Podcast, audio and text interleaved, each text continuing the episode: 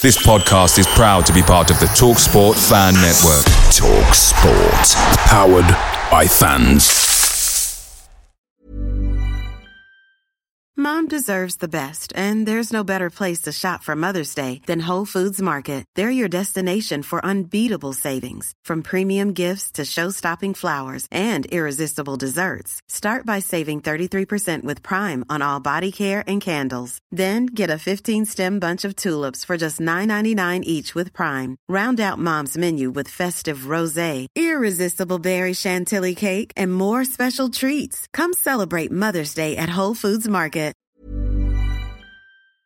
The Talksport Fan Network is proudly supported by McDelivery, bringing you the food you love. McDelivery brings a top tier lineup of food right to your door. No matter the result, you'll always be winning with McDelivery. Order now on the McDonald's app and you'll get rewards points delivered too. So that ordering today means some tasty rewards for tomorrow. Only via app at participating restaurants. 18 plus rewards registration required. Points only on menu items, delivery fee and terms apply. See McDonald's.com. Música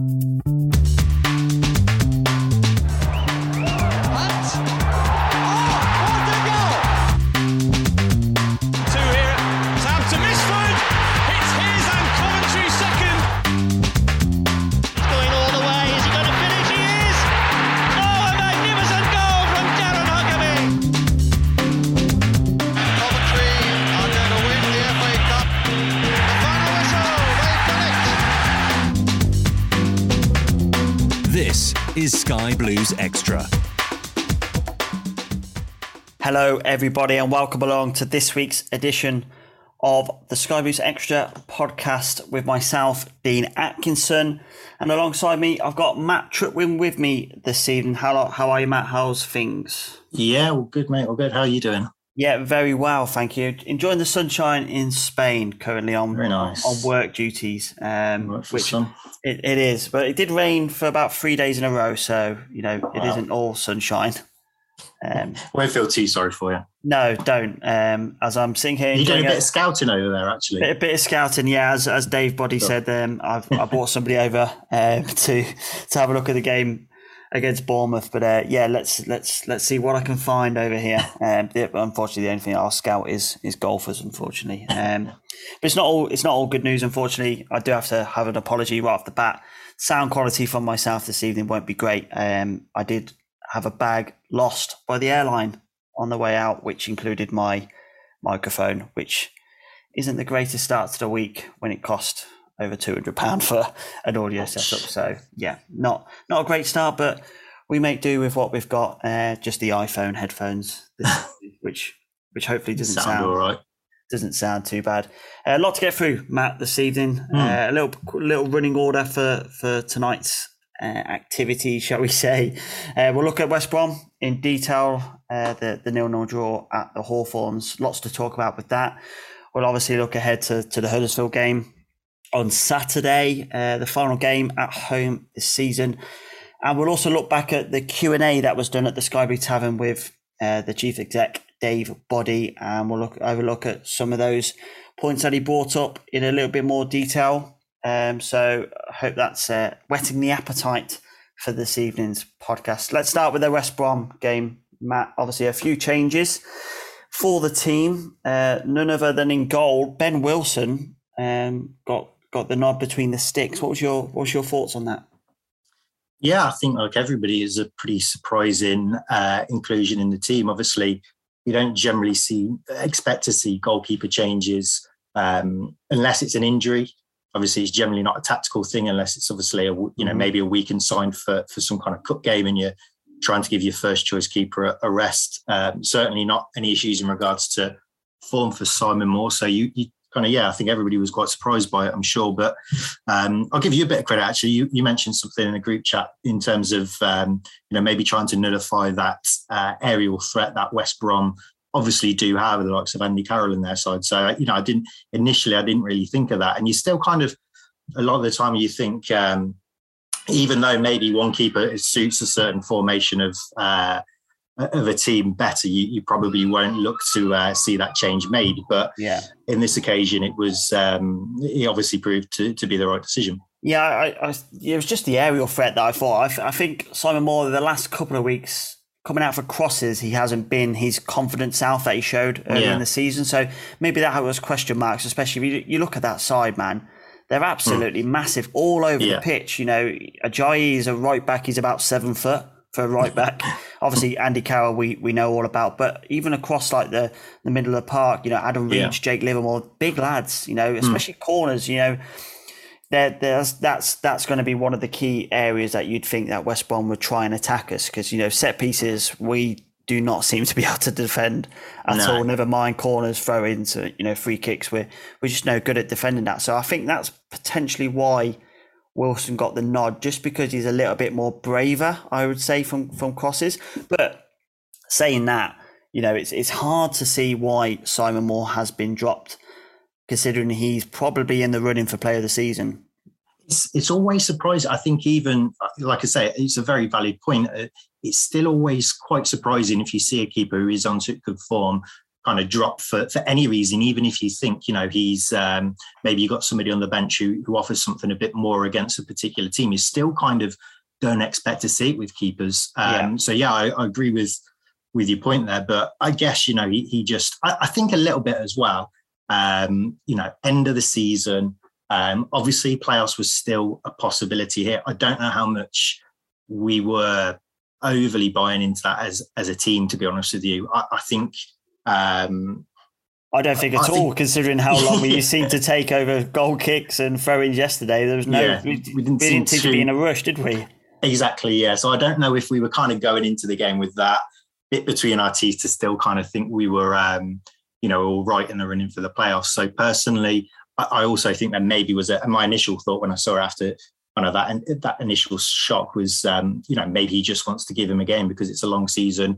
In other positions, you probably will get a bit more of a run out. Bar that little run yeah. he had, I think, early on uh, in 2022 because of an injury or because of COVID, he hasn't really had much game time. So I think he probably did feel like, you know, he's warranted a bit more game time towards the end of the season. I reckon we probably might well see him um, in, in, one or two of the final final games of the season as well. So uh, yeah, it's obviously panned out well, but yeah, I think your point was was very much a valid one, and, and obviously again in terms of Fazdean coming into the team as well, because Bidwell hasn't done bad at all, but no. yeah, we have had that issue yeah. with regards to set pieces, and if anybody was going to kind of you know hurt us from set pieces, it was probably going to be this team, as you say, with a with a group of monsters in there. So um, a wise decision there as well. I it's think. Like, it's like the Monstars from Space Jam, isn't it? Really, if you think yeah, about exactly. It. Yeah, LeBron James was about to uh, come on as a sub. Oh, not the new. You can't talk about the new Space Jam.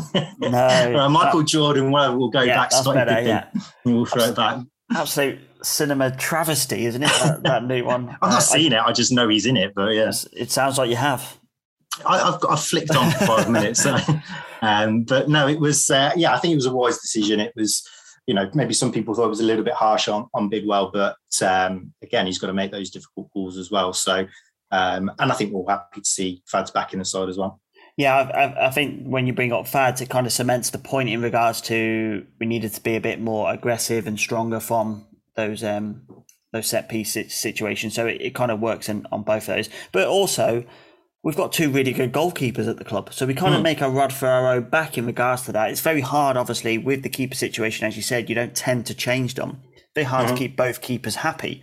We're out mm. of the cup competitions. Obviously, Ben Wilson did deputise in the cup um, earlier in the season, but it's very hard to keep them happy. And we've just got two good goalkeepers. It's, it's just part and parcel of, of of the situation we're in. And you know, I, I was under you know no no illusions with Ben Wilson. He, yesterday, I thought he, you know, he he's a, an outstanding debutant for, for me, and you know, mm. I was at, I wasn't scared or anything like that. I wasn't worried no. about his his um his his overall attributes to that game, and I, I, still think he's a relatively good keeper, and you know, could probably get into most sides in this division as as a first choice too. So, um, it's just good that we have we have both of them. Uh, it's going to be important as well. I think last season, I agree. Last season, I would have been probably, um, you know, before we'd seen him too much last season, if he was the starting keeper, not after we'd seen him, seen him uh, play for us, obviously, but early on in the season, I was a bit concerned that he might be the backup because I hadn't really seen that much. And you're thinking, step up into the championship, we need to obviously have um, a solid keeper in place. He proved himself last season for majority of the time he was Um, he was called on, and yeah. So when I when I saw it yesterday, I was surprised again, as I say, but um, yeah, wasn't concerned. And it's good to have that security two keepers. I know one of the things that we'll talk about when we we mentioned the Q and A is going to be about squad depth, and um, yeah, maybe there was a little nod to the thought of we want to keep two quality um, championship level keepers at the club because we're we're certainly going to need them. You know, you don't expect a keeper to go all the way through the campaign without any without missing any game time. So sure, it's important yeah. to keep him. And even though he seems a obviously a relatively happy happy soul when you see him on social yeah, media. I was about to else. say that. Yeah, he seems like a real, like you said, the squad game there. He seems to be a real asset in that regard. He's always joking yeah. around. You see him in those pre-match videos, the club release. He's always having a laugh with the media staff, and he just seems to be a real friendly hmm. face mm. around the place. And you need that. You need them good vibes going along. Mm-hmm. You know what is a long, treacherous season. You need those types of players, those types of personalities to, to keep everyone alive effectively. You know, mm-hmm. there's, there's, going to be dull moments in the season. And I think you see from his post match comments, he really enjoys being a part of this club and he, he knows his role effectively mm. as well. So, um, yeah. I, I don't think we can have too many qualms about the situation we have. Um, mm-hmm. It's just part and parcel of having two good goalkeepers, really.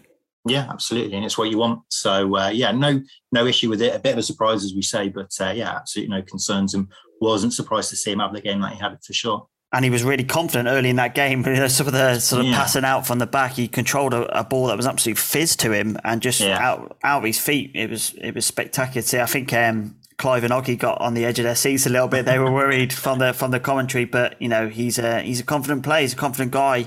He showed that last season. He showed it in this game.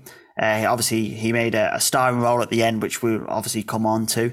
Let's talk about that first half a little bit more um, Matt. There wasn't much separating the teams, was there? To be fair, um, it, it, kind of felt though that the game was there for the taking. You know, West Brom haven't been in the greatest form. They haven't really showed that Premier League quality that we know they've got in the ranks. And we, uh, you know, I, I just thought we were just lacking something, weren't we, in that final third? Yeah, it's an interesting one. I think kind of a lot of it's down to how you how you see it as a fan as well. Kind of for me, I still maybe maybe wrongly kind of look into a game like this. I, in my head, I'm still going, you know, less than four years ago, you couldn't have had more professional leagues between these two teams. You had a Premier League side against a, a League Two team, and we've kind of because we had know, that friendly, even, didn't we?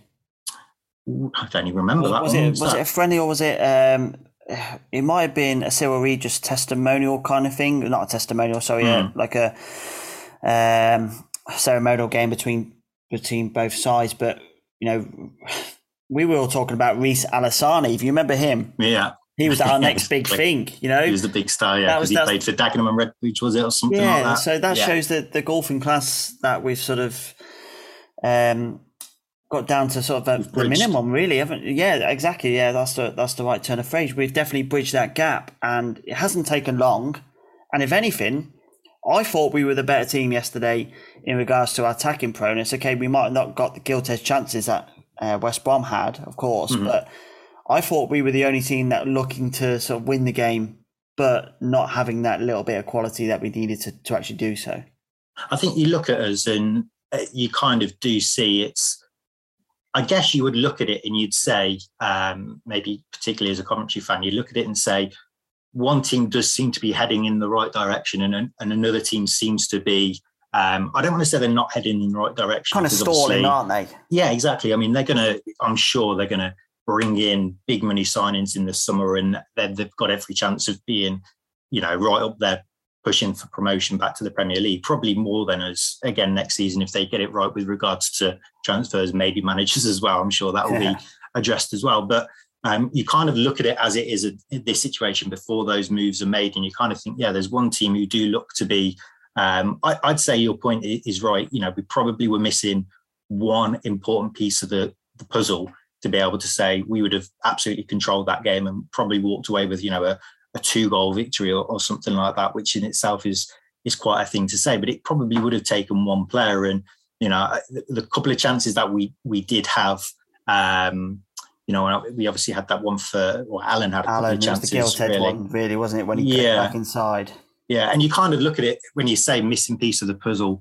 You know, an option for us. We've got a game plan in there. We we don't just hoof it out of defence. We will cultured ball, pass it out of defence in yeah. and around Gyökeres. He's fantastic at holding the ball up. I, I, think you see the feedback he gets from a lot of opposing managers. You know, they rave about him a lot of the time because they are um, watching his all-round game. Obviously, as fans, we're quite prone to look at how many goals has he scored and, and everything else. But He's getting way too much at, attention for my liking, if I'm honest. Yeah, probably. I, I think he is going to get a bit of attention in the summer. But you know, he, his all-round game, his ability to hold the ball up. I think it's probably why we have been able to go one up top a lot away from home because he does have that ability to have the ball played into feet, control yeah. it, keep it there, hold a man off, let players come in. I think we've got that right. I think we've got obviously O'Hare, who's a great folly in terms of him being able to maybe play a little ball into O'Hare and he can run at defences. He scares the living daylights out of them because of obviously the pace he can move at, the, the skills that he's got in his bag. You know, that they're um, they're aware of that now. He's he's obviously been around long enough for them to be aware of what he can do. So we've got that kind of um, ability, I guess, away from home, and it's just that option of maybe um, you know the, the goal scoring midfielder, somebody who can maybe burst past O'Hare or or can keep up with him and get into position, and, and you you feel confident they're probably going to take those chances more often than not. And I don't think sure. we've got that at the moment. And obviously, that's simplistic to say that's the difference. It's going to put us up there in the top two next season. But I think that, that is the reality, big... right? That's that's you know, it's it's not as you know banging the drum. That is the reality that we're in. You know, we we got ourselves in great positions, but we don't mm-hmm. seem to sort of know what we want to do with it. You know, that decision making um, mm-hmm. in the final third. You know, we're either dilly dally on a pass or we dilly dally on a shot, and then we don't know which one we need to do at the right time. So yesterday, like O'Hare was clean through, but Gyökeres was keeping the ball and then mm-hmm. took a wild shot. And you're thinking, oh, the option there was the pass. And then there was an option for O'Hare to pass it to Gyökeres, who was clear, clear through basically. And he mm-hmm. takes a shot on. So he doesn't, they don't seem to know what to what to do at, at the right opportunity. And it's, that's the frustrating thing. And maybe, um, you know, looking ahead to, to next season, maybe their experience this year will, will do them the world of good when they go to next year and they they you know they finally click what that final decision to do is the right one. Yeah, I think it probably those kind of comments you do feel like it is probably one or two players um, to unlock that because there is a lot of good football. There's a lot of talent there. Um, you know, we've got people who can hold the ball up, as we say in Gyökeres. We've got people who, people who can obviously score. Um, you know, we've got two strikers who are, if it weren't for injuries and, and other things, probably be pushing close to 20 goals apiece. Sure. And I know Robins yeah. is confident in their ability to do so. We've got people like O'Hare and others who have got the technical ability to to beat a man and and unlock the defence with a pass and and everything else. So you're probably looking at a couple of things in there in terms of that ability to um, yeah maybe have a couple of people who can um, yeah somebody in midfield who who just the decision making is 100% of the time he's going to do the right thing. That might not be a 40 yard pass um, every time. It might be a, a, two yard pass. It might be something spectacular. It might be a combination, but somebody you just know, you know, near enough 100% of the time, they're going to do the right thing and an option of somebody you can rely on for goals um, sure. as well. But I, I do feel like it's one or two players away and you do kind of, that's the thing now. I mean, again, going into the season for me, I, I, was still very much in the camp of if we can stay up, which I expected us to do, but I still expected it to be a fairly close thing. I thought yeah. if we can stay up, then then success. I,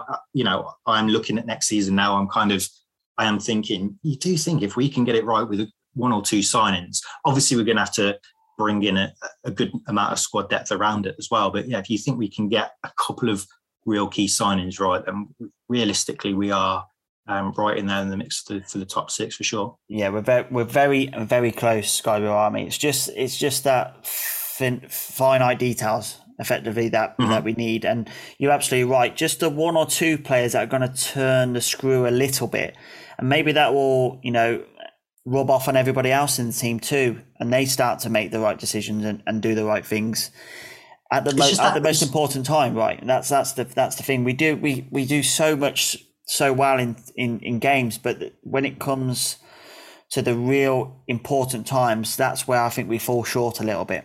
Yeah, just that confidence is that you talk a lot in terms of um, footballers, and when you hear them talk about their careers and everything else, a lot of the times they'll talk about a player they played with, and they just say, "I look, you know, I could look at this guy or that guy, and I just knew you know, I had that confidence, I had that belief they were going to do the right thing. They were going to, um, they were going to drive us on. And while they were on our side, we always had a chance in, in terms of whatever situation we were in. and you kind of look at it and think that that kind of player would be big for us. You know, obviously we've got supremely talented players in O'Hare and, and Hamer and, and others as well. Um, but I do just think, you know, sometimes that that man in midfielder, you can say we just we have that expectation when he gets on the ball, he's going to do the right thing, he's going to make that right decision. You know, that would be massive for us next season. So um, yeah, quite hopeful that we can we can obviously find him because it's one thing for me talking about it, but you've got to go go out and find that person. Yeah, I'm not, sure they don't, don't, come cheap and they're, they're not falling off trees as well. But yeah, um, if we can, then it'll be massive. Absolutely. Um, we did mention how long Wilson was taking over. over goal kicks and stuff yesterday, but it seemed to rub off on the rest of the team as well. I yeah, really, I felt like we didn't really go for it, hmm. considering like we needed to win. You know, there was no rush in, in attack and kind of seemed like a laid back performance in a way. And that that sort of stemmed from the bench as well. Waghorn really was the only attacking option, and it was obviously the only forward option we, we ended up making. Um, was you surprised in the sort of there was no Tavares on the bench or or anything else to, to sort of turn the screw that we might have needed? Yeah, I, will be honest. I was. I think the thing for me, I do, you know, as fans, we can say um, we need to win the game, so we need to go for it. I, I think when it comes to a, a, manager, the question they have to ask themselves is, you know, we need to win a game. So what's going to give us the best chance of, of winning the game rather than saying we need to go for it? Because I think as fans, we've got that artistic license. We go, right, we need to win this game here. We've got 45 minutes to keep our playoff hopes alive. Let's get yeah. three strikers on and keep O'Hare on behind them and have a go. And if we concede a goal, then, you know, it, it doesn't not that it doesn't matter, but you know, we kind of we might as well go for it, and if that happens, then so be it. But uh, obviously, a manager's got a little bit more pressure on them in terms of um, if they make a decision like that, we can't even get the ball out of our half because we we've got no defenders, we've got no players there. Um, it's not going to look good, and he's got, he's got to answer for that ultimately. And I, I do think there've been, I think it happened a lot last season as well. I remember when we were playing away and we would we would go to one striker and people were absolutely slating the decision and um, a lot of the time, then I, I kind of would argue back to say, well, look, you know, it's not just a case of we need to go for it and that's going to be our best chance of winning. It's what gives us the best chance of winning. And, in a lot of cases for us, we still have to maybe be mindful of it might be staying close, staying with teams in games and giving ourselves that opportunity to get the last 20, 15 minutes in um, and try and grab a goal. But then having said that, um, I would agree with you in terms of maybe the the mannerisms and the and the way we played, it didn't seem like we were, you know, ready to die by the sword for the for the win. And if that, you know, meant a loss, then we'd um, we'd, we'd die trying. Essentially, you know, I agree with you. That's the thing that got me. We kind of, I know a lot of people spoke when we took off O'Hare about the hour mark and we brought on Waghorn. A lot of people saying, you know, this is some kind of some kind of joke or whatever else. But 60 but minutes. wasn't playing well though. That's that's exactly. the thing. He wasn't his his best game. In fact, it was probably one of his worst games of the season.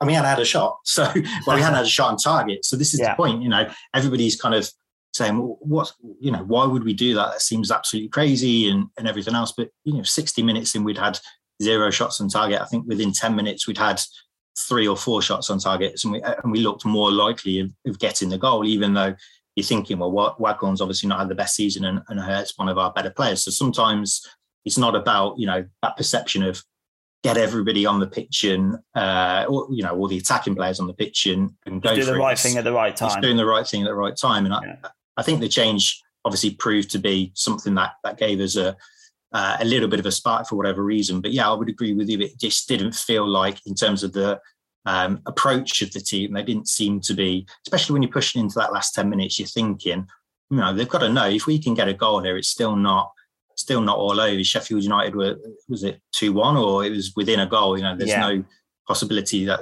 it's not impossible that they can't be pegged back. And then you're thinking it could be two points. And again, two games is there's a possibility there. We didn't seem to have that approach there, um, which probably goes back to what we said earlier on about whether we really had that true belief uh, behind us that we were we were still in the race for it. So that was yeah, that was more the frustration for me really.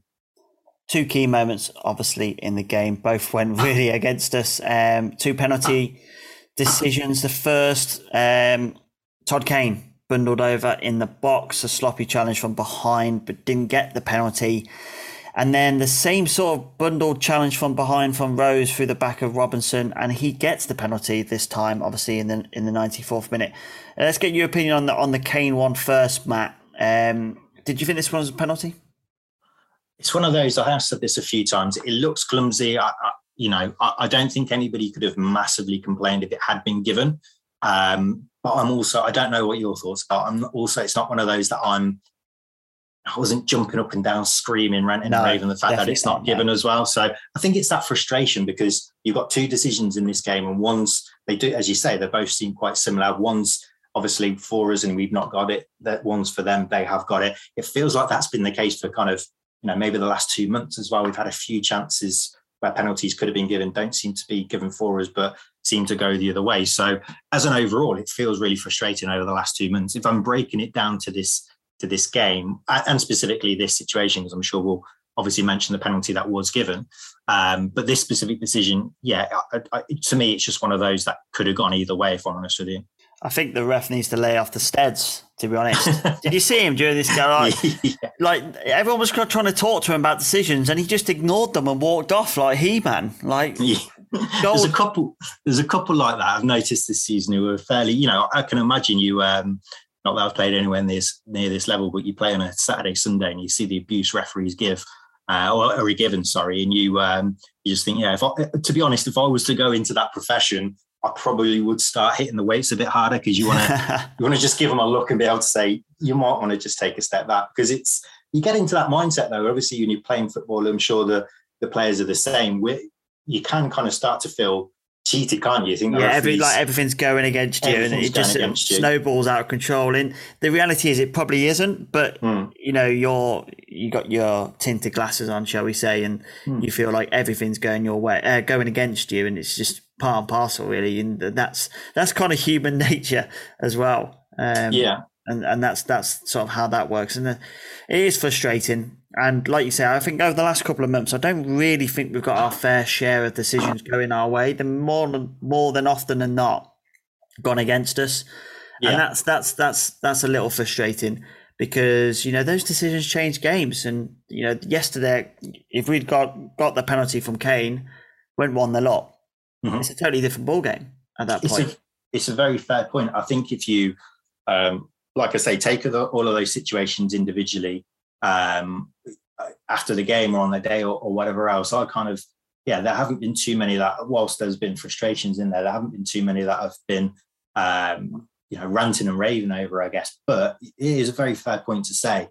A few of those decisions in there certainly have been wrong that have gone against us. And you think, you know, when the margin is as close as it is, a couple of those decisions could could have been massive for us this season. So yeah. I guess it, it does show the importance of um, you know, good officials and, and everything else. I guess I um, I do also try and keep in mind how difficult of a of a job it can be, um, having never done it. But obviously, you know, it, it, again, we're all we're all uh, armchair professionals, in it it looks really easy and everything when we've had it slowed down to fifty percent of the speed or um, you know, we've seen it from 23 different cam- camera angles and everything else. But to us, iFollow was awful yesterday, so I wouldn't have been able to see anything. Um, yeah, exactly. It was just, and that's the other thing. To be honest with you, that's again probably part of the reason why I wasn't raging because it was quite quite a tricky one to see. And you don't really get that much in, in the way of kind of different angles and yeah, the, the, the angle else. behind the goal. The the guy the guy obviously you know, on camera is just not doesn't seem to follow the ball. He's following something else, and it, it, it, fast pans so quickly, you just miss all the action. So even if we had VAR, I'm not even sure they'd be in a position to to give that to do much another yeah. way the other way. Anyway, do you know who the ref reminded me of?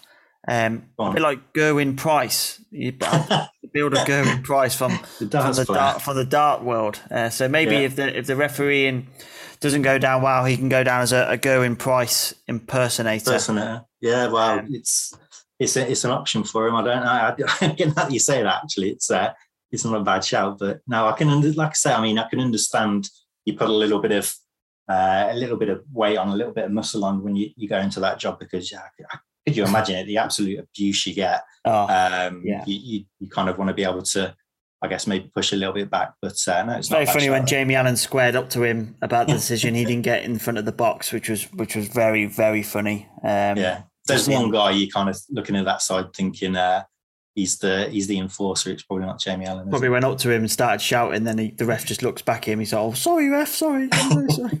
I reckon um, Jamie Allen, Allen would have a go. To be fair, but probably would, would, yeah. have, would have gone down for him. But well, you speak for yourself. Um, let's uh, let's talk about the, the penalty that was given then. Uh, Michael Rose, obviously, through the back of of uh, Robinson. Mm-hmm. A very soft penalty. I understand for this one. I understand why it was given because it's a challenge from behind. It's clumsy, but yeah.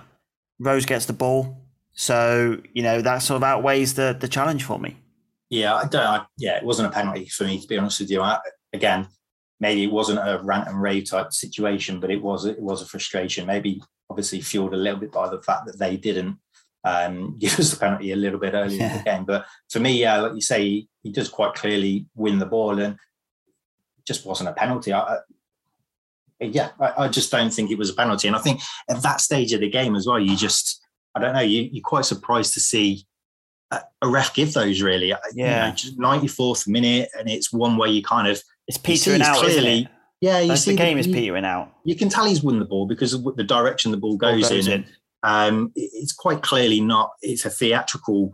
Um, That's just classic physics, isn't it? Really? Yeah, exactly. It and it's a bit of a theatrical dive as well. Oh, you just awful, kind of, yeah. you just think 94th minute. Do you really need to?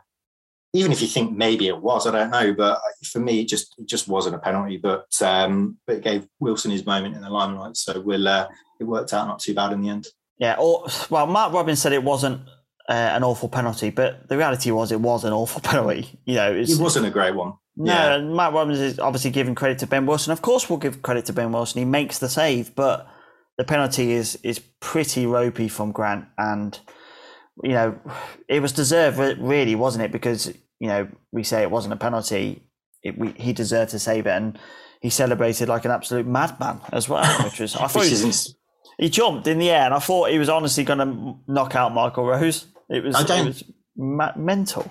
I don't think there was any kind of slight part of me that thought if he was going to if he's going to save this, he's going to absolutely lose his mind. Like he doesn't come across as the kind of keeper who's going to save a 94th minute penalty and just kind of slowly, slowly stick his yeah. hand up to the fans or something like that. He's going to absolutely lose his mind, which is what as fans you want to see, and it's only going to yeah. be endearing to the fans as well. Which you know, pretty much everything he does in the week as well, and you see him on social media is um, is going to do that as well. But when you back it up with moments like that in the game, it's uh, it's only going to help. And we, you know, we want to see the players lose their mind when something happens, or they score a goal or they say it shows that passion, doesn't it? It shows the passion. It shows that they're kind of intrinsically linked with the club and they yeah. they want to do the, the best for us. And I agree, it wasn't the best penalty. The, th- the only thing I would say about it in terms of um, the save is you see those so often where because it's almost not the best, it's kind of along the ground. And the, obviously, when whenever a keeper jumps up, they usually, you know, maybe two foot off the ground. And you see that so often where they even go the right way, but the ball the ball just rolls under them,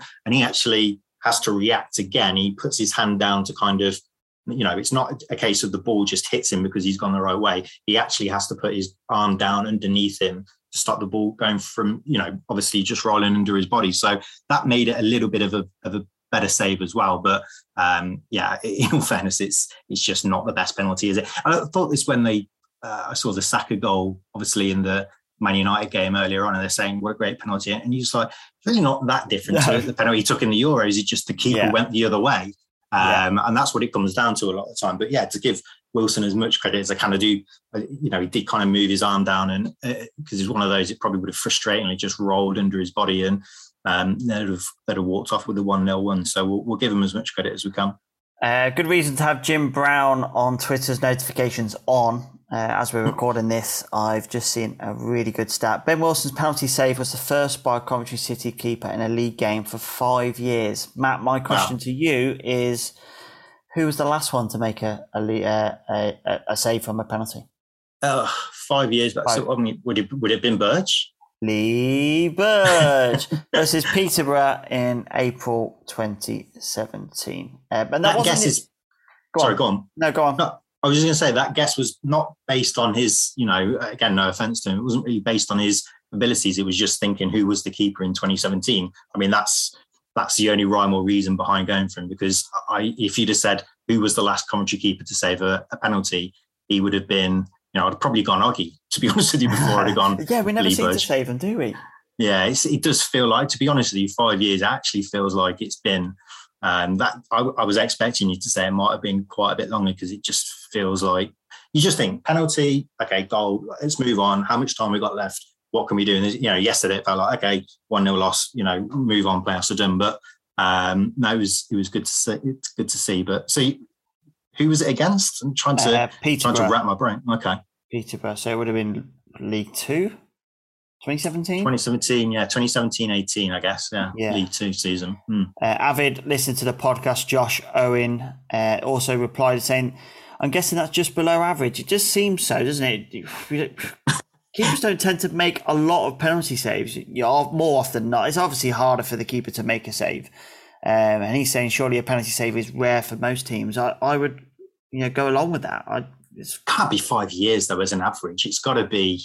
I mean, I don't know how many. How many? do Ours probably seems higher than most teams, but how many do you reckon you give away in a season? Five, six, seven penalties a season. Well, how So many penalties talking have we we got this year? We haven't got many, have we? I can imagine. Nowhere near that. I can uh, remember Godden scoring two. hmm I think that's it. Maybe three if we had. Obviously, there was Fulham. Um, there were two fairly early on in the season, I think, and then one not too long ago. So maybe there's been three. But if you take an average, let's say about five or six a season, can't be five. I don't know. Five years seems like a a fairly. I'm going to have to look this up, but that seems like. a I'm actually fairly- looking now. I've got I've got it here. So penalty statistics this season we had four. Okay. Godden scored three, and if you remember back to that Barnsley game, Viktor Gyökeres. missed that second game of the season where everybody lost their head, saying, "Why isn't Waghorn taking it?" And Yeah. now look where we are, ladies and gentlemen. uh, be careful what you wish for, as they say. Well, maybe that had been a goal that had sparked a 20 goal season. You never know, but You, uh, you never know. you never know. but it's yeah, it's it's it's mad that we don't. Yeah, it's we just don't seem to get them. To be honest, I think four we should have probably had double that really with the chances we've had for, for penalties to be given our way, and we should have been given really. As Yeah, slightly annoying it is only four. Yeah, you'd have thought last, like I say, last few weeks, every possible penalty decision that could have gone against us really, really has gone against us. It's been quite a, a frustrating one. I don't know how how many on average most teams get. I, I guess probably four is a, a fairly um, fairly normal number. But yeah, I just feel like if we'd have got, as you say, eight, nine or so, we wouldn't have been um, crying about it. I mean, I know obviously the Fulham fans will probably say that we probably shouldn't have got one of the four that we did. Um, I'm trying to remember the I'm, other I'm not sure they care now since they're They probably don't care too much. down as champions. Yeah, I think Yeah, they'll be. I think they'll be absolutely fine with it. Um, the six points we've got them uh, got off them this year isn't is, isn't uh, Yeah, probably moved on. Yeah, yeah. Oh well, let's hope so.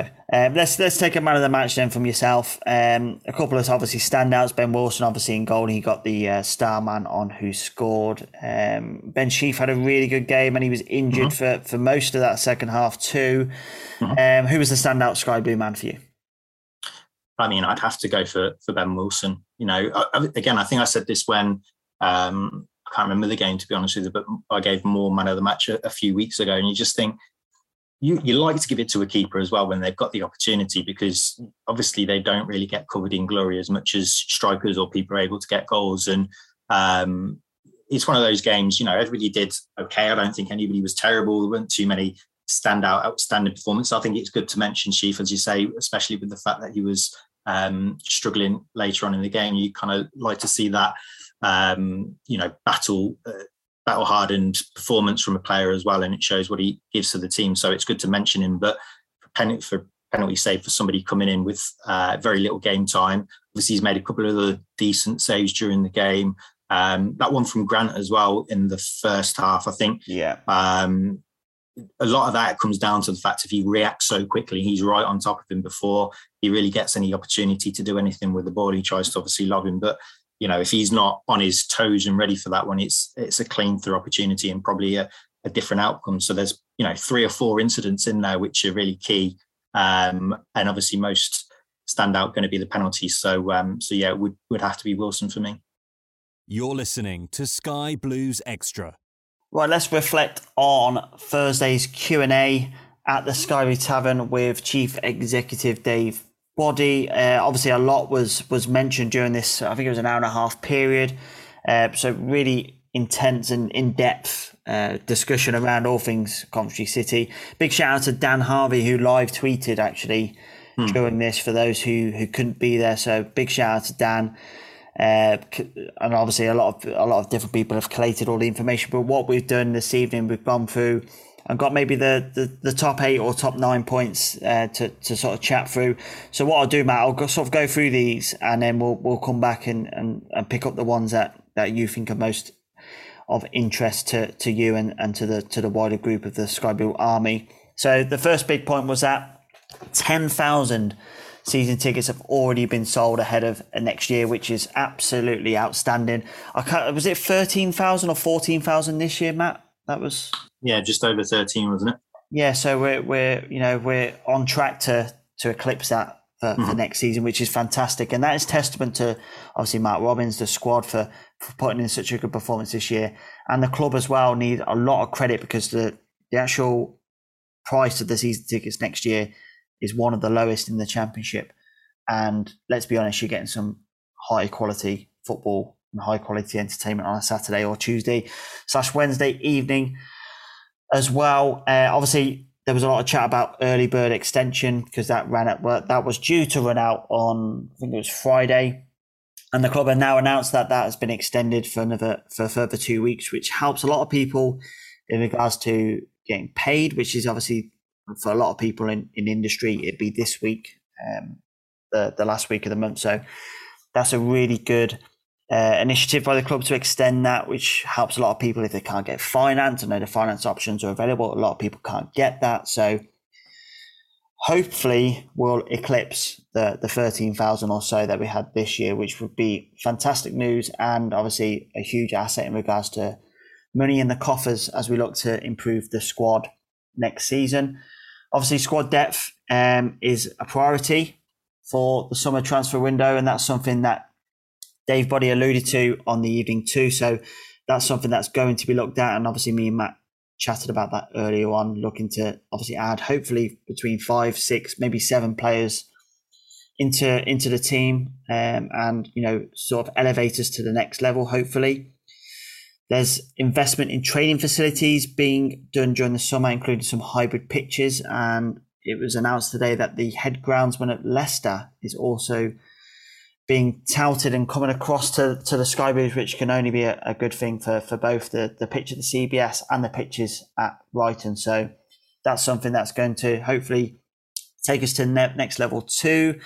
Um, there was talk about the stadium. Obviously, the, there's a 10 year plan for a new stadium you know, it's it's unlikely that's probably going to happen. It's more likely we're going to get a new training facility, I would thought, rather than a new stadium. Hence why we signed a 10 year deal with Wasps for the CBS. So take that with a pinch of salt, I would imagine. Uh, one really important point that I thought was was made was Mark Robins having more input and control over transfers, which is kind of weird because you'd thought the manager would have some kind of input and control already over transfers, but that seems to be uh, a key aspect going forward. One of those, one one part of those is is Mark Robins actually travelling to to watch targets abroad himself uh, rather than relying on the on the scouting network, which again is slightly confusing why he hasn't done that in the past. I understand obviously the COVID regulations and stuff like that, but some of the weird signings we have made. The Castaniers of this world was obviously before COVID, so um, question marks over that one. Uh, we did mention about a target being brought to watch the Bournemouth game of all games on Easter Monday. Uh, he was in attendance, so hopefully that's one we can get uh, over the line. No idea who that is. Uh, there's a few um, few inspectors on on Twitter looking into trying to find out who who that is. Uh, so hopefully we'll have more of an inkling on on on that one in the future, uh, maybe over the next couple of weeks, and probably the the big the big point of the of the evening is that we won't be forced into selling our assets for for cheap, and all assets will be valued appropriately. Uh, obviously, this is after talk of O'Hare being mentioned to Spurs for five million, which is absolutely ludicrous. And then you know the the standard Hamer to, to Rangers for six million, seven million, which again is um is is silly talk. So Um, conscious I've talked a lot there, Matt. Obviously, a lot, a lot, um, a lot of points were made on the evening. What's what's the sort of ones that stand out for you? Um, I mean, obviously, I think we're all curious about who this European maestro is. I was going to ask you who. Can I just say, uh, Messi was not was. in the squad for PSG on, on Wednesday night, uh, on, on Monday night. There has been a lot of rumours about that. Obviously, it would be a dream for him. So, um, putting two and two together, it's uh, looks like it's on the cards. But no, I, it's one of those things. I mean, why would they mention it other than the fact of you know maybe being a little bit suspicious? But the fact it's we just, just trying to get everyone the, excited, right? The, the early bird's bird's been ex- extended for two uh, weeks you're as well. Two and two together, of, aren't you? I just think, why would you even say it? Like, I mean, Conspiracy. all anybody's going to say is is who is it, and obviously they're not going to tell us. But um, but no, that's Cov fans love a bit of hope, right? So that's well, there's going to be 20, 30 names put out there before we actually get any clue of who it is. And I'm quite excited, even though they're all going to be absolute rubbish. It's quite exciting to think of who those made up people are going to be. Obviously, we've, we've kicked that off now with with Messi, and we'll, we'll see where we end up with it. I, I think we'll end up with Bright Enobakhare well. by the end of next week. Probably, yeah, he'll be, he'll be back. But no, it's um, it was quite an exciting thing to hear. But it's also one of those I try and push to the back of my mind because we're not going to probably hear too much for another. But imagine bringing so. him to the Bournemouth game of all games. I know, obviously, it was great because the crowd was there, and it's obviously a really good atmosphere. Um, from from what I gather, I was on a plane, yeah. unfortunately, um, but the result obviously wasn't great. But we did play well in that first half, so yeah, you kind of look at it and you think. Off the bat, yeah, obviously losing three 0 it's um, it's not the one you'd want a potential signing coming in to to watch. But uh, you'd hope they'd have a little bit of nous about them to kind of think, okay, well, look, this is um, this is a Premier League team elect. You know that we know the standard that we're playing against there, um, and um, you know, look at the stadium as you say, one of the biggest or the biggest crowd of the season um, on a glorious day. It, I think I would probably still, even though you'd rather have won the game and, and hopefully give them that little bit of hope, you'd, you'd hope they'd look a little bit past that and be able to to see the bigger picture. And, and I think probably moving on to another one of the big points there is kind of talk about the, the hybrid pitches and, and all of that kind of stuff. I know they said significant six figure investment, which was quite a, a key phrase for them to use. But I just think it does show the direction that we're going in and, and kind of how we're looking to um, distribute money at the club now as well. And I think these are the kind of things that will attract um, a better standard of that. Obviously, hopefully, they will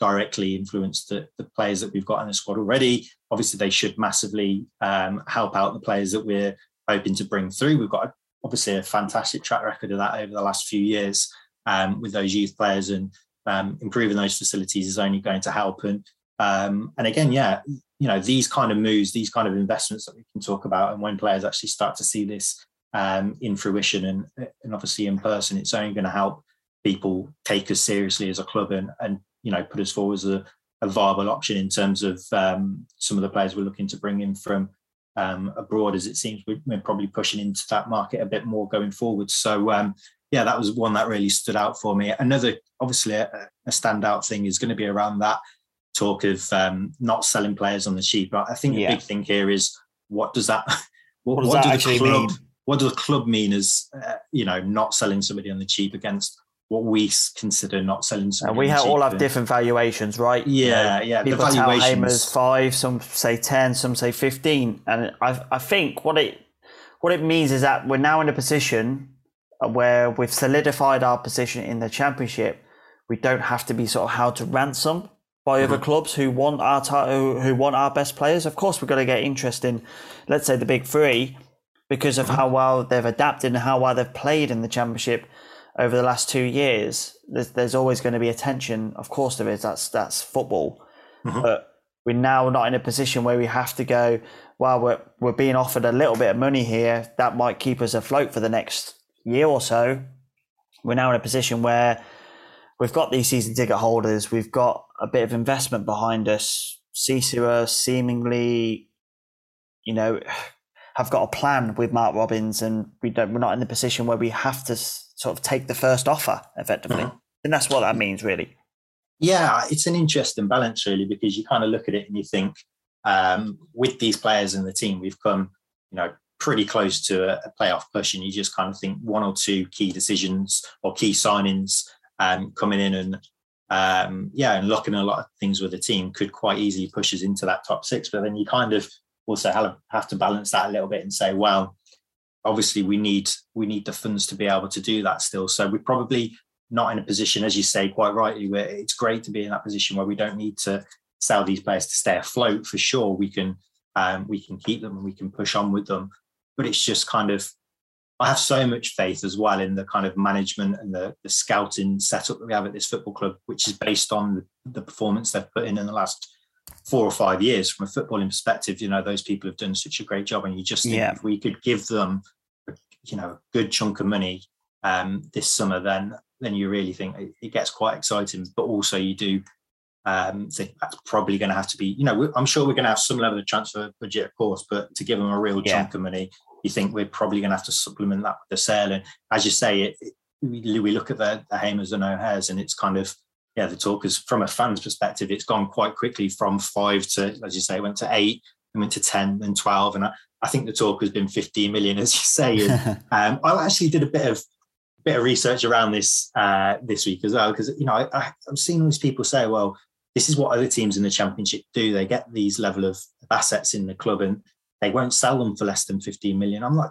is that true? Because, uh, you know, it doesn't feel like you're massively seeing a load of championship players sold for 15 for million. Amount, yeah. But actually, I looked at, I mean, there was, a, I think it was like about 30, 35 odd who've gone for above that amount. And obviously, a majority of those are going to have been in the last, you know, five, 10 years or so. So you actually do look at it and you think, well, do you know what? Um, whilst I don't, I don't quite buy into the notion of saying they're 50 million pounds we're certainly, well, in my opinion, I don't think we're going to get that amount for them if we were looking to sell them. But you do kind of, it gives you that thought of, well, yeah, we can actually start to say that five, six million pounds that had been maybe touted is is something that we can say, well, no, hold on, we're, we're not interested at that amount of money because the other thing is as well any kind of transfer fee we get from obviously we're not going to pump that all back into the team so mm-hmm. you want to say well if we get in you know five million or, or something we probably only put one or two million of that back into add on to the transfer budget. You want to start talking about eight, nine, 10 million, and then you can start to add a good chunk onto the amount that we've got. And you do start to think if you give them that kind of money, um, and we're talking about squad depth again, there's a lot of I don't know what you think, a lot of um, subtle hints for me. that I think we probably can expect somebody to go this summer because again, I think it's said, inevitable because of the yeah. model that we we have at the club. It's it's mm-hmm. built on that sort of Brentford future proofing model. Mm-hmm. There's all who's next in line. They move up. You sell your top top end player, and then you go again. You, you recycle that money, and you and you build again, and, and eventually you have a whole list of assets. Yeah, and you're not you don't have you you're then not in a position where you have to sell them, and mm-hmm. you you utilize them, and then you obviously the the goal is promotion, and Brentford have done that over the past six years. So it might be a long process for the Sky Blues, and we're sort mm. of just at the start of it. But it's a process we should all get behind because it's it's one that's worked, mm-hmm. and you know I think it's achievable for us. You know, we haven't got CC. We're not going to bankroll us fifty million and say, "Go on, Mark, get yourself promoted with that." That's not yeah. going to happen. You know, the only way that happens is someone else comes in and buys the club. So the model we have is that we have to sell an asset. At this point, we have to sell an asset, not all of the assets, an asset, and reutilize and recycle that money and buy three or four players with that money. And then we go again. You know, maybe next year we sell another asset, but we've just gained another three assets, and and that's how that kind of works. You you know you you, you slowly build over over a number of years, and you know you're looking at the finance situation. Another point that was made, you know, we're competing with the fifth smallest budget in the mm. championship. You know, they've already said the figures weren't exactly accurate, but the sort of positioning would be. And yeah. that's testament to to the model. It's working. It shows it's working. You know, we've we've found assets in Hamer, in Gyökeres, in O'Hare, and the outlay has been what just short of two million, two point five million, maybe for that. Mm-hmm.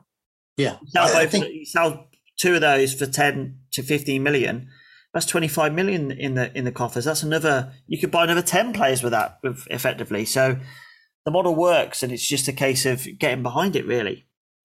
Yeah, I, as you say, you know, we, we are maybe at the start of that, but we are already seeing clearly signs of it. If you go back Um, even the last season in, in League One, we didn't really have any assets to our name in terms of kind of from a playing perspective. Obviously, there's players who were at the club at that point who are still with us now and probably would be considered as an asset.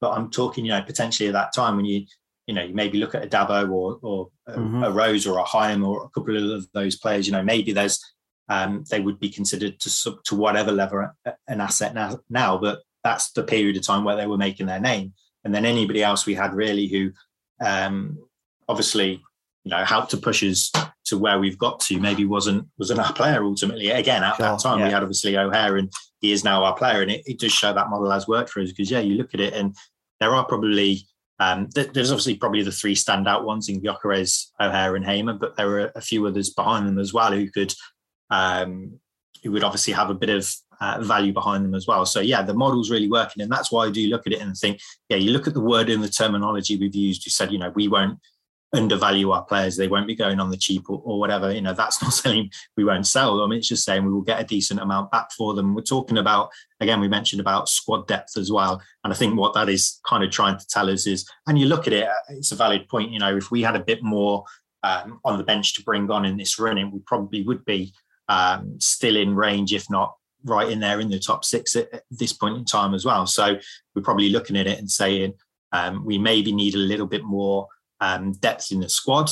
Um, so more players, but that's then probably going to need to be supplemented by, um, you know, a, a, big sell. But yeah, for me, if we, I think one of the things again, it as a fan, you just want to see a good amount of that reinvested in the squad, even if it does mean it's spread out over a number of players. Um, but whereas in the past, I probably would have thought, well, you know, we can get eight million for this person. We might spend a couple million on that, and we're going to mm-hmm. waste it. We're probably not going to get the right people in. Um, you know, expect every every signing that we bring in to be uh, high quality and an asset to the club. And you kind of, again, another part of the model we're going through is we bring players, certain players in on loan, give them that opportunity to impress, and then we bring them into the club. Obviously, that's happened with O'Hare, it's happened with Gyökeres, it's happened with Sheaf. Um, hopefully, might happen with Clarke-Salter and um, and another model that that we obviously potentially would look to um, to build on moving forward. So, just I think that's what I would, I guess, for me is an important thing. If we do end up selling somebody, as you say, which is probably inevitable. Um, looking at the big picture, while we'll be sad to see that person go, it's probably um, bigger picture going to be what we need to do to to push on.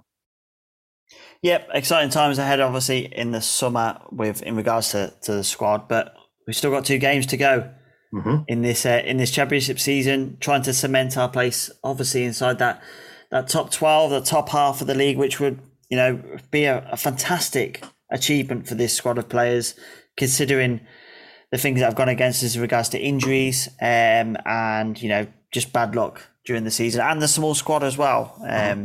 which which you know has took its toll on the, on the squad. That's for sure. Uh, final game at home, obviously Saturday versus Huddersfield, high flying Huddersfield, who have now cemented their place in the playoffs as well. Um, Matt, what's your thoughts ahead of this one?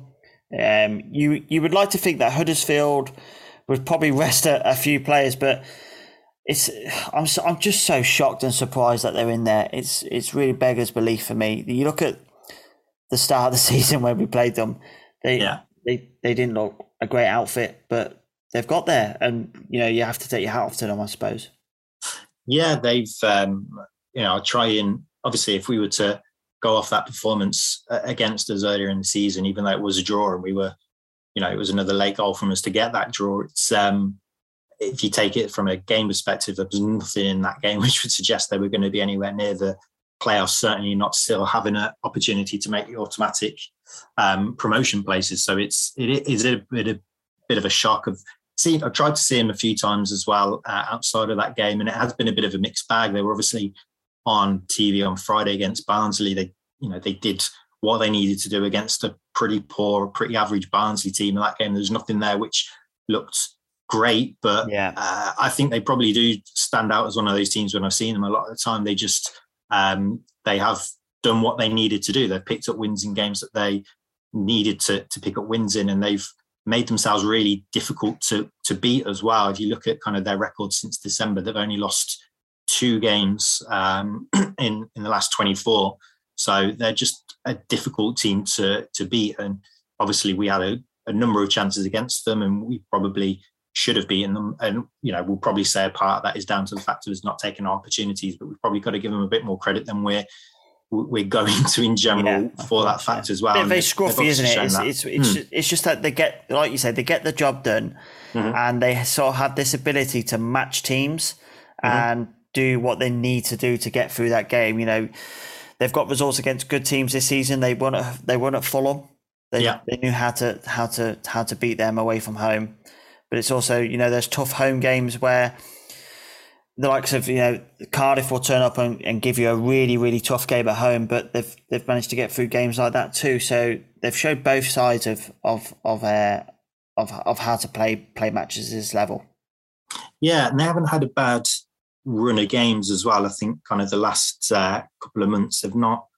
You know, it's easy to say timing's been good for them. You know, they've played Barnsley. Okay, Borough's a good result for them. QPR not in great form. You know, Hull's in there as well. Peterborough.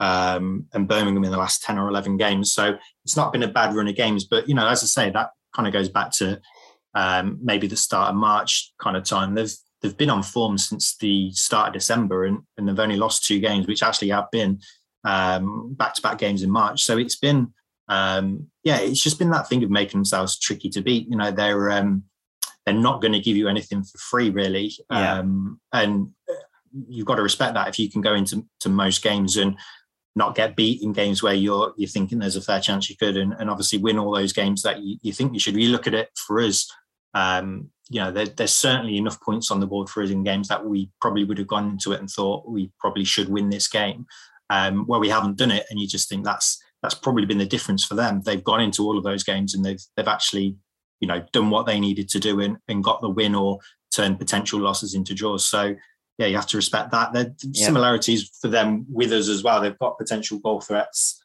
um, in different areas of the pitch. You know, they've. I, think I was about to say, it seems to have spread out the goals across the whole the whole hmm. of the squad. Really, there's, there's, no real standout goal scorer, but a lot of players are chipping in with you know your five, six, seven goals a, a season. Yeah, probably again, it's one of those from a, a game management point of view because you know you think um, if you do have a, it's not worked out bad for for Fulham, obviously with Mitrovic, but if you do have one standout player scoring the goals, that's that's great and you know it, it's all well but if you've got if you've got goals coming from defence you've got goals coming from midfield and from attack you know you're kind of you're taking opportunities from different elements of the game you know you're a threat from you know set pieces probably when it comes to the defence you know you can kind of catch teams on the counter attack when it comes to midfield and you know you, have probably got some decent finishes up front i think danny ward is uh, the top scorer with 13 which again for a team in third is isn't that many really. We've obviously got two strikers who are above him, but um, it's still that threat that they've they've got up there of somebody who who actually can take chances. So um, it's just the fact that probably teams are looking at them thinking, you know, it's not like we can just kind of maybe target Danny Ward and he can get a goal every other game, and yeah. that's that's cool, but we'll probably be able to get a draw or, or beat them. You know that you've got to stay switched on against them because they can score from corners, they can score on the break, they can score um, you know, with with their strikers as well. And he obviously hasn't been great all season, but Jordan Rhodes now has scored in the last two games as well, and that could be a massive thing for them if they do, as I would expect them to end up in the playoffs as well. So, um, yeah, I know we kind of look back to that first game, but um, would expect it to be a tricky one. Another, again, interested to get your thoughts, but in terms of the fact of they probably um, are going to end up in the playoffs, and they've got that now. I mean, you know, do we think they're going to rest players or are they thinking Bournemouth haven't been on the best run of form? Is there still that lingering possibility in their minds that they might go in, uh, yeah.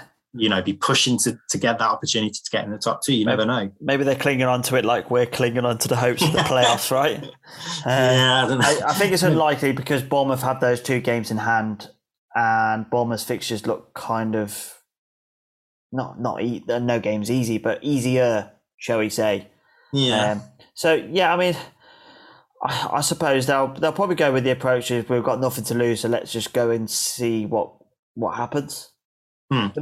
You know, it's it's it's a difficult one for them. You know, they could come to Cov and lose two players for, for injury, and that could derail everything. So yeah, it's a, it's a it's a fine line for the, for their management to to sort of look at. Uh, one thing that is interesting is that they've not received a red card all season. Really? You, you, kind of think like your Huddersfields of this division Mm. would probably shithouse their way to to wins. That doesn't Yeah. seem to be the case. You know, they've got you know one of the lowest bookings in the division. And Yeah, it's only them, stat. them and only only Barnsley are the only teams without a red card. I mean, I'd love the first one to come on on Saturday. I'd love to see that. You mean, Yeah. probably put that in, in your ACCA, to be honest. It's probably nailed on now. It's nailed Although- on, yeah. Although, to be honest, the last time I said something was nailed on, Lyle Taylor didn't get a sniff. So, No. um, Yeah. yeah. So It's don't, don't take any betting advice from me. No, no, no. I'm, I'm putting that bet on. To be honest with you, I'm absolutely, I am quite surprised by that because I, I, you know, it's not like I do, I guess, just see them as, you know, they're this Yorkshire rough as nails team that are going to bully their way into to winning games or, or whatever. But you do kind of, yeah, you, you maybe have a bit of a connotation with them there. You expect, you expect most teams to have at least a couple of red cards, but you'd be quite surprised to see, um, you know, a Huddersfield team, especially being successful, like you say, you kind of maybe for a team that hasn't got that quality, you think they, um, you know, certainly not to the level that Bournemouth and Fulham have. You think they probably need to live on the edge a little bit and run run the risk of um, cards and, and whatever else. So it, that's quite a surprising stat. And yeah, be a, a good few quick going on that one for for Saturday. See what happens. But it's, Well, if you um, get any, if you do get any winnings, I will take a drink at the end of season uh, award yeah, tonight. we'll if you if you we'll see how that goes. We'll see how that goes for you. What about us then? Um, because obviously, there's, I know we, we live in hope as Coventry fans. Of course, we do. There's still that slim chance. We've got there has to be a ten goal differentiation between us and Sheffield United, and there's four teams between us and Sheffield United. Yeah. We're also relying on everybody losing, which is hypothetically not going to happen. Yeah. So how, how how do we approach it? Do we do we sort of go with the the feeling that you know this is a great chance now to maybe get some of the other lads in the squad involved in the, the final two games, see how they fare, try and get some minutes in their legs, potentially tout them um, for, for sales in the summer or, you know, of, of their liking? Or do we go with the approach of, well, we've had a great season. Let's continue on this this journey. Can we get top eight? Can we get top nine? Can we cement ourselves in the top ten? Uh, how how would you see Mark Robins approaching it?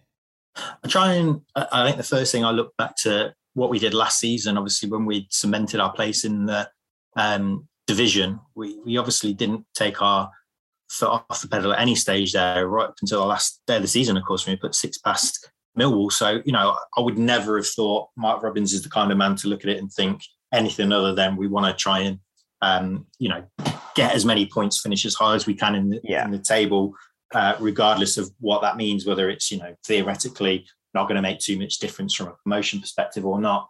Um, I think he knows as well. It's probably quite important to the, the fans of this club in terms of where we finish. You know, Don't end on a whimper.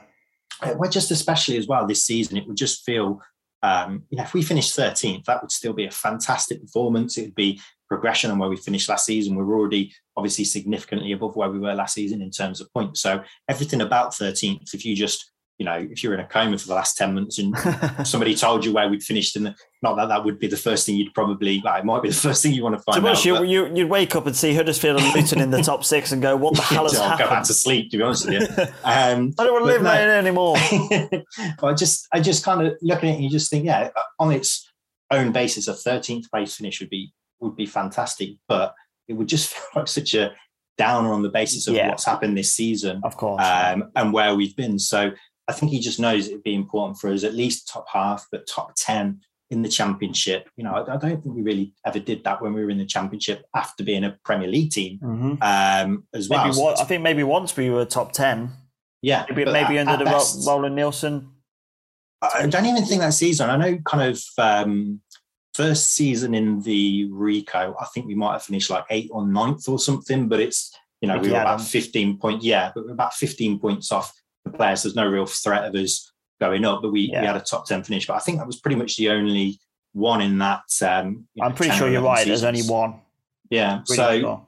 so Yeah. it would be a big thing for us. It would be our biggest finish for, you know, pretty much the best part of 20 years, bar one season. So, Mhm. it would be a big thing for us. And I just don't think that's his mentality in any way, shape, or form anyway. So I expect to see us, you know, pretty much just carry on as we have been doing. And um, and obviously, as you say, you, you refer back to last season, it obviously worked out quite well for us last year. But it would be interesting from the Huddersfield perspective more than anything. I think I'm pretty confident what we'll do. But yeah, you, you do have to look at it and think what are they going to do? Are they going to take that sensible approach maybe and say we're not going to risk anybody because we're pretty set we're going to be in the playoffs and we don't want to lose you know one of our big stars or are they looking at it and saying well have we really got big stars we've, we've more got a, a squad approach so let's just try and carry that momentum going in i think it'll be quite an interesting one maybe it'll be affected by how you know bournemouth have got swansea in the week as well so maybe yeah. it'll be affected by what happens in that game as well but um yeah really really interesting one to, to try and call Okay, well, I think we've rambled on quite a bit this evening. um, so let's get let's get a score prediction. Um, it's obviously going to be a hard one to sort of judge, but uh, let's let's go with your thoughts on that, and obviously we'll take that for the for the tweet league. Yeah, I'm going to go one all. Um, I just think one of the areas that we have struggled with is uh, in recent weeks for sure has been set pieces, and, and obviously I look at the threat that they carry there. I just you know, and carry a threat all over the pitch. I just can see them grabbing a goal at some stage of the game, but um, I don't think we'll get beat, and we it's certainly a game we can win. But um, yeah, I, I, think probably end up being a, a one-all draw. Cool, right, Matt. Great to chat this evening. Thank you for your input. Thanks for for coming on. Uh, enjoy the game.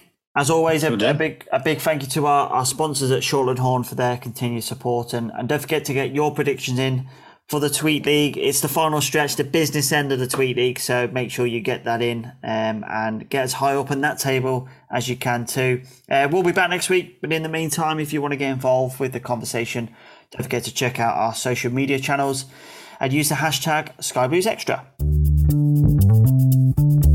Thanks for listening to the Sky Blues Extra podcast.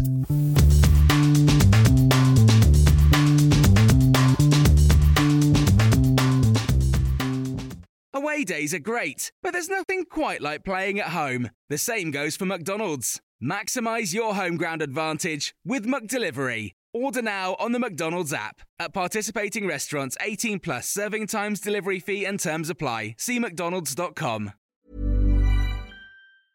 Even when we're on a budget, we still deserve nice things. Quince is a place to scoop up stunning high end goods for 50 to 80% less than similar brands. They have buttery soft cashmere sweaters starting at $50, luxurious Italian leather bags, and so much more. Plus, Quince only works with factories that use safe, ethical, and responsible manufacturing. Get the high-end goods you'll love without the high price tag with Quince. Go to quince.com/style for free shipping and 365-day returns. This podcast is proud to be part of the Talk Sport Fan Network. Talk Sport, powered by fans.